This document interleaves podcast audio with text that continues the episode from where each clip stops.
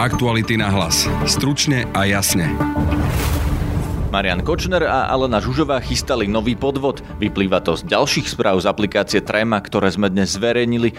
Volali to akcia Bezdomovec. S pomocou bieleho konia chceli niekoho okradnúť o majetok. Viac povie náš investigatívec Peter Sabo. Chcel nejakú firmu, ktorá bola, mala byť napísaná na bezdomovca alebo teda bieleho konia, chcel z nej vytiahnuť nejaký majetok, čo sa potom v tých neskorších správach dozvedáme, že pravdepodobne sa jednalo o nejaké nehnuteľnosti, čiže pozemky alebo budovy. Spolu s denníkom N dnes aktuality Aktuality zverejnili aj časť Kočnerových správ o tom, ako využíval konšpiračné a dezinformačné internetové stránky na svoje účely, napríklad hlavné správy, ktoré prebrali to, čo napísal Peter Todd, ktorý pracoval pre Kočnera.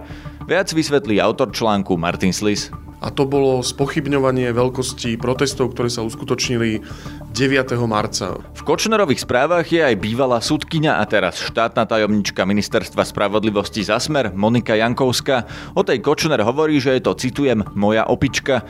Na Jankovskú aj na iných Kočnerových sudcov sme sa pýtali šéfky súdnej rady Lenky Praženkovej. Keby tam boli konkrétne mená a tie dôkazy boli relevantné, tak samozrejme sa budeme tým zaoberať. Počúvate podcast Aktuality na hlas, moje meno je Peter Hanák. Aktuality SK dnes priniesli ďalšiu časť komunikácie Mariana Kočnera s Alenou Žužovou, z ktorej vyplýva, že spolu chystali podvod, na ktorý chceli využiť bezdomovca ako bieleho konia.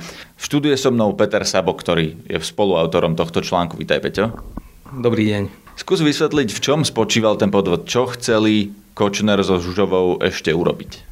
Z tých správ z trémy vyplýva, že Kočner chcel nejakým spôsobom nejakú firmu, ktorá bola, mala byť napísaná na bezdomovca alebo teda bieleho konia, chcel z nej vytiahnuť nejaký majetok, čo sa potom v tých neskorších správach dozvedáme, že pravdepodobne sa jednalo o nejaké nehnuteľnosti, čiže pozemky alebo budovy. A chceli na to využiť práve toho nejakého bezdomovca, ktorého mu mala zohnať práve Alena Žužová. Takže Alena Žužová mala zohnať nejakého bezdomovca, s ktorým čo spraví potom Kočner? E, tomuto bezdomovcovi mali vyrobiť akési falošné doklady, e, pomocou ktorých potom on osobne mohol sa dostaviť či už k nejakému notárovi alebo do nejakého úradu, do banky, proste niekde, kde mohol robiť nejaké operácie e, s tým falošným dokladom pravdepodobne.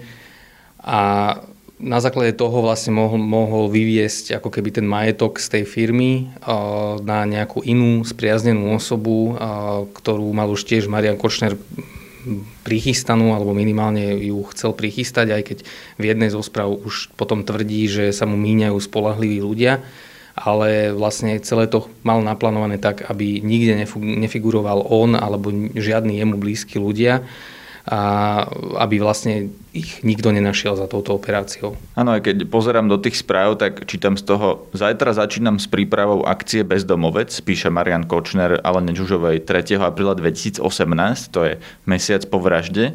A potom hovorí, musíme to urobiť tak, aby nás za tým nenašli. Takže tento bezdomovec vlastne mal byť biely kôň, Vyzerá to tak, že mohol byť nejakým bielým koňom, alebo prípadne to ešte mohlo byť aj tak, že už nejaký biely kôň v tej firme bol napísaný v minulosti a tento biely kôň bol možno už, nedalo sa ho zohnať a teda museli vytvoriť nejakú falošnú identitu pre nejakého ďalšieho bieleho konia, ktorý bude vystupovať za tú pôvodnú identitu. Čiže o, trošku, zase je to opäť komplikované, ale to pri Marianovi Kočnerovi sa často stávalo, že tie podvody boli veľmi komplikované, že sa snažilo robiť e, tie ťahy tak, aby to bolo čo najviac schované, že vlastne ťahal tie svoje rôzne obchody cez viacero firiem, cez viacero ľudí, aby, aby naozaj zahmlieval tú svoju stopu. Čo sa robí s bielými koňmi potom, keď prestanú byť už dočinní? Lebo z 90. rokov poznáme aj prípady, kedy boli títo ľudia zavraždení alebo zmizli bez stopy. Robí sa to stále, alebo jednoducho, ak je to bezdomovec, tak ho nechajú tak? Práve zabíjanie bielých koňov bolo napríklad e, parketov e, mafiánskej skupiny šátorovcov. Tí to robili veľmi často dnes neviem to úplne posúdiť, ale dnes to väčšinou funguje tak, že tie biele kone sú zo zahraničia a ak sú to nejakí ľudia bez domova, alebo ak sú to naozaj že ľudia zo zahraničia a niekto má na to tie prostriedky vyrobiť tie falošné dokumenty a doklady, tak naozaj ten človek vlastne príde len k nejakému úkonu, tvári sa, že je nejaká identita a potom sa už vráti do tej svojej krajiny s tým svojim normálnym štandardným menom, tak už nikto nemá šancu ho nikdy dohľadať, že kto to bol Čiže už možno to nemusí byť len o tom zabíjaní, ale môže to byť aj o tom, že proste máte osobu, ktorá je akýsi Jozef Mak z nejakej úplne inej krajiny a nemáte šancu ho proste dohľadať, pokiaľ naozaj neviete, kto to bol v tej prvej chvíli. Oni mu za to asi niečo dajú, za to, že podpíše za nich nejaké papiere. Eh, áno, aj v tej komunikácii vlastne Alena Žužová ako keby načrtla taký nejaký cenník, kde teda ona tvrdila, že my nevieme úplne presne vydedukovať, ale zdá sa, že to bolo cez nejakého ďalšieho prostredníka. Ten prostredník asi žiadal nejaké finančné prostriedky, kde ona tvrdí, že normálne to stojí asi stojí to desinu, alebo teda asi 10 tisíc eur. Pre ňu, že to je za 7 tisíc, ale že ešte to skúsi baviť na 5 tisíc a potom, že každý ten právny úkon stojí, stojí 500 eur, ale že pre ňu by to malo byť len 300. Takže o, samozrejme samozrejme, že to sú naozaj veľké finančné prostriedky, ktoré človek musí vynaložiť na to, nehovoriť za tom, že tam ešte boli aj nejaké finančné prostriedky za tie doklady pravdepodobne. To sa chcem práve opýtať, či toto je odmena bezdomovcovi, lebo to sa mi zdá veľa, alebo to je aj vrátanie nákladov za výrobu falošných dokladov. Nedá sa to z tých správ úplne jednoznačne určiť. Ťažko povedať. E, naozaj tá komunikácia medzi Marianom Kočnerom a Alenou Žužovou je vlastne len doplnok ich nejakej osobnej komunikácie, ktorú si väčšinou robili z, z očí do očí alebo, alebo si telefonovali. A to sú veci, ku ktorým sme sa nejakým spôsobom nedostali a vedia len oni dvaja. Je toto bežný Kočnerov biznis model? Lebo pamätáme si napríklad z kauzy Technopol, že tiež vyťahol nejaký majetok z firmy. Je toto to, na čom Kočner zarábal peniaze?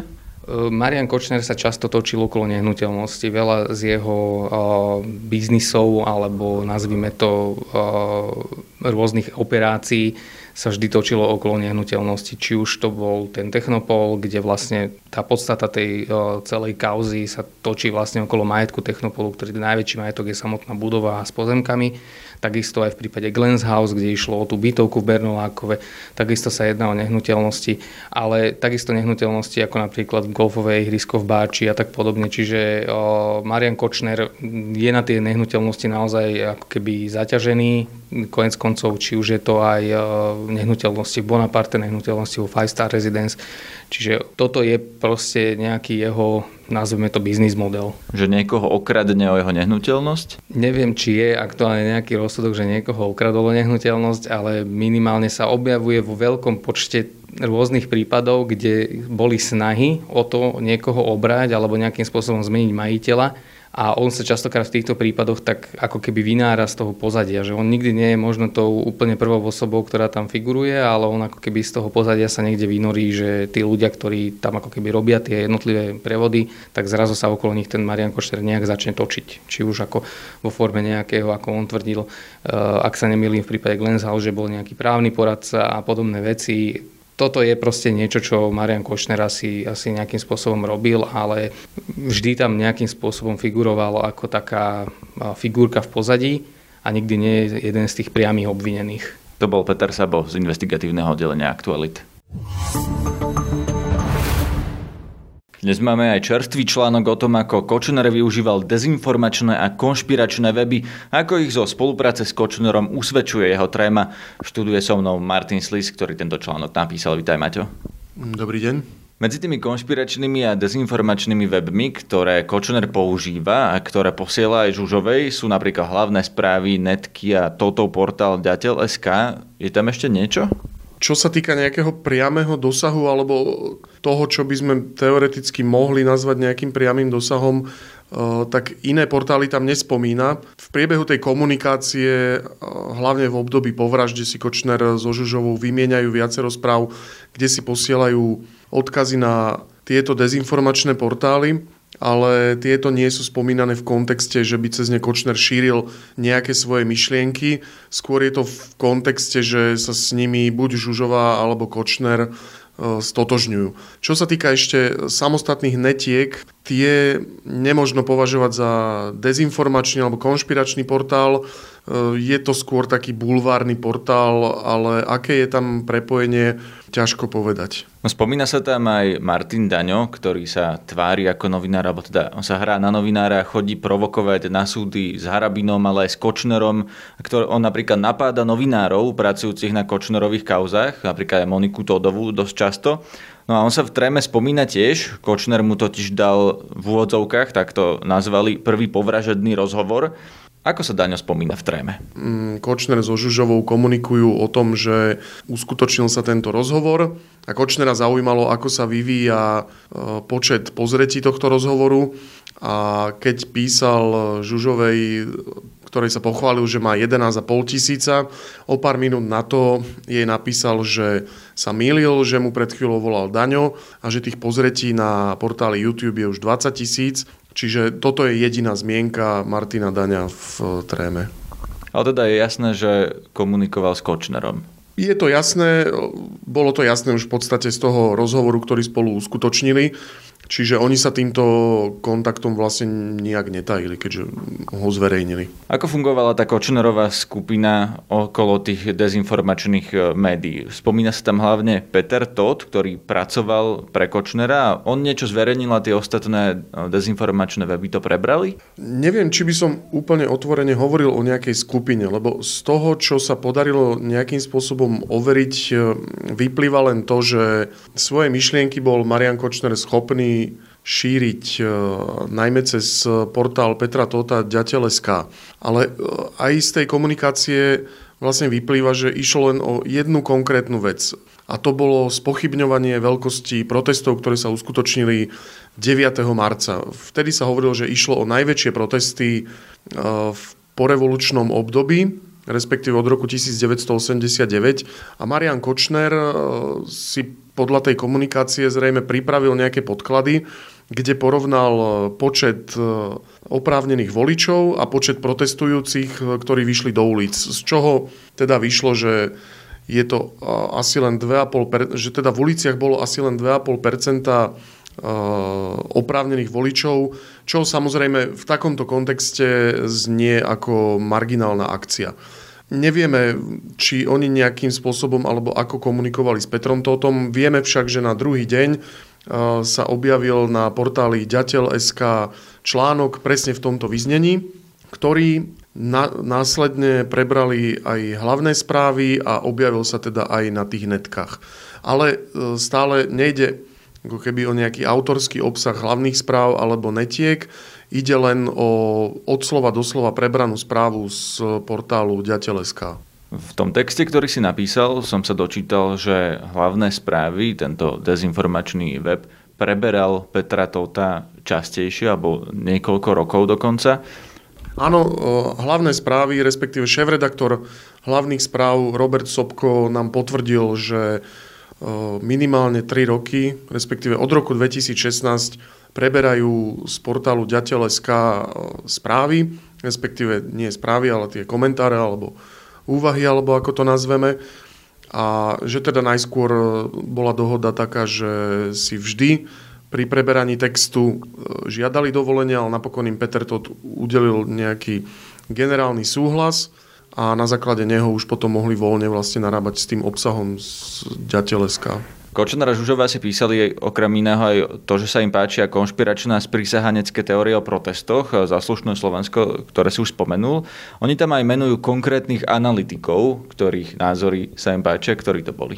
V jednej tej komunikácii si preposielali e, opäť odkaz na hlavné správy, ktoré e, zosumarizovali vyjadrenia po tých protestoch z jedného dňa. Sumarizovali tam teda vyjadrenia Eh, Milana Žitného a bývalého šéfa rozviedky SIS Igora Cibulu. Čo tam o nich písali, čo konkrétne sa im páčilo? Kočner poslal eh, odkaz hlavných správ Alene Žužovej a tá skonštatovala, že, alebo teda sa potešila, alebo ako to povedať, že konečne tu teda niekto aj rozmýšľa. Teda, že Žitný a Cibula rozmýšľajú v tom kontexte, ktorý s ktorým súhlasia Kočner a Žužová? Ako tomu máme rozmieť? Môžeme sa len domnievať, že zrejme teda sa stotožnili s ich myšlienkami. V podstate aj Milan Žitný, aj Igor Cibula dospievajú k záveru, že e, vražda Jana Kuciaka a Martiny Kušnírovej mala poslúžiť na destabilizáciu štátu.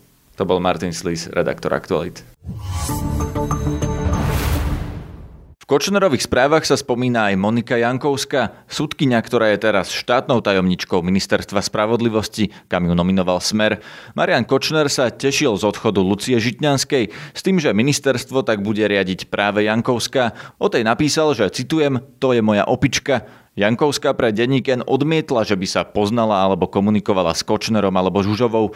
Začiatkom roka Monika Jankovská kandidovala aj na súdkyňu Ústavného súdu. Nominovala ju tam predsednička súdnej rady Lenka Praženková. Pýtal som sa jej, či si stále myslí, že Jankovská by bola dobrá súdkyňa Ústavného súdu. Ja keď som navrhovala pani doktorku Jankovskú ako súdkyňu ústavného, ako na kandidátku na, na sudcu ústavného súdu, eh, my sme sa rozprávali o tých medializovaných veciach, ktoré, ktoré boli aj mi e, podala vysvetlenie, aj mi e, predložila také dôkazy, ktoré ma presvedčili o tom, že e, nie je problém ju, ju, týmto, ju navrhnúť ako kandidátku na ústavnú súdkyňu.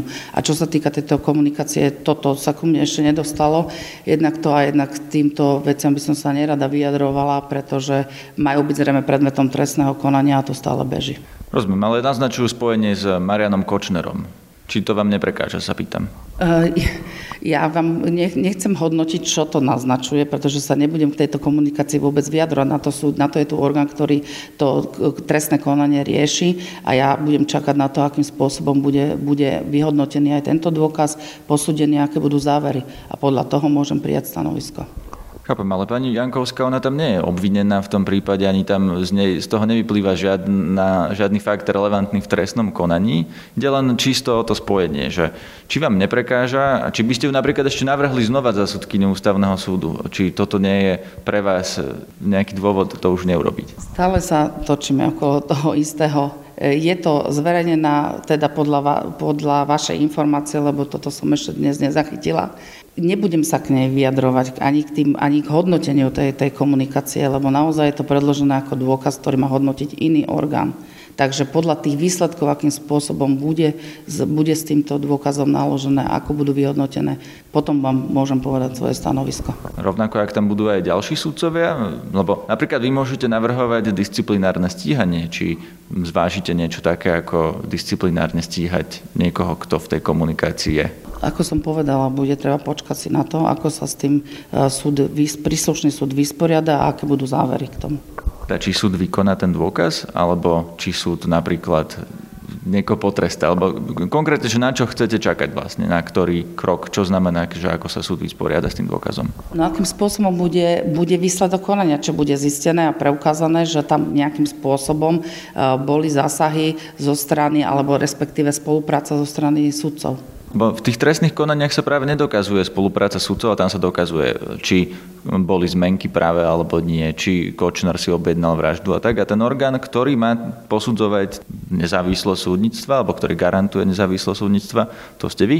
Ja vám rozumiem, ale ten dôkaz niekto má vyhodnotiť. A ja neviem teraz, aký, akú, akú má váhu ten dôkaz. Ja rozumiem uh, aj tým, uh, že sa na ňo poukazuje v médiách a akú má to závažnosť. Ja to nechcem ani, ani znižovať, ani znevažovať, ani nechcem sa k tomu vyjadrovať, pretože naozaj je to úloha konkrétnych orgánov činy v trestnom konaní, akým spôsobom to vyhodnotia a ich relevanciu. A podľa toho môžeme ďalej konať. Posledná vec k tomu, takže keď tam budú nejakí sudcovia, ktorí spolupracovali s Kočnerom, ktorý môže byť aj odsúdený medzi tým, tak kto má konať? Má konať nejaký súd alebo policia to má vyšetrovať e, v osobitnom konaní nejakom, že spolupracovali s Kočnerom alebo má súdna rada konať, alebo kto? Určite to je, by to bolo vážnym, vážnym problémom, ktorým by sme sa museli samozrejme zaoberať. Keby tam boli konkrétne mená a tie dôkazy boli relevantné, tak samozrejme sa budeme tým zaoberať. Počúvajte nás opäť v pondelok. Už teraz vám môžem slúbiť, že sa máte na čo tešiť. Na dnešnej relácii spolupracovali Peter Sabo a Martin Slis. Ja som Peter Hanák. Aktuality na hlas. Stručne a jasne.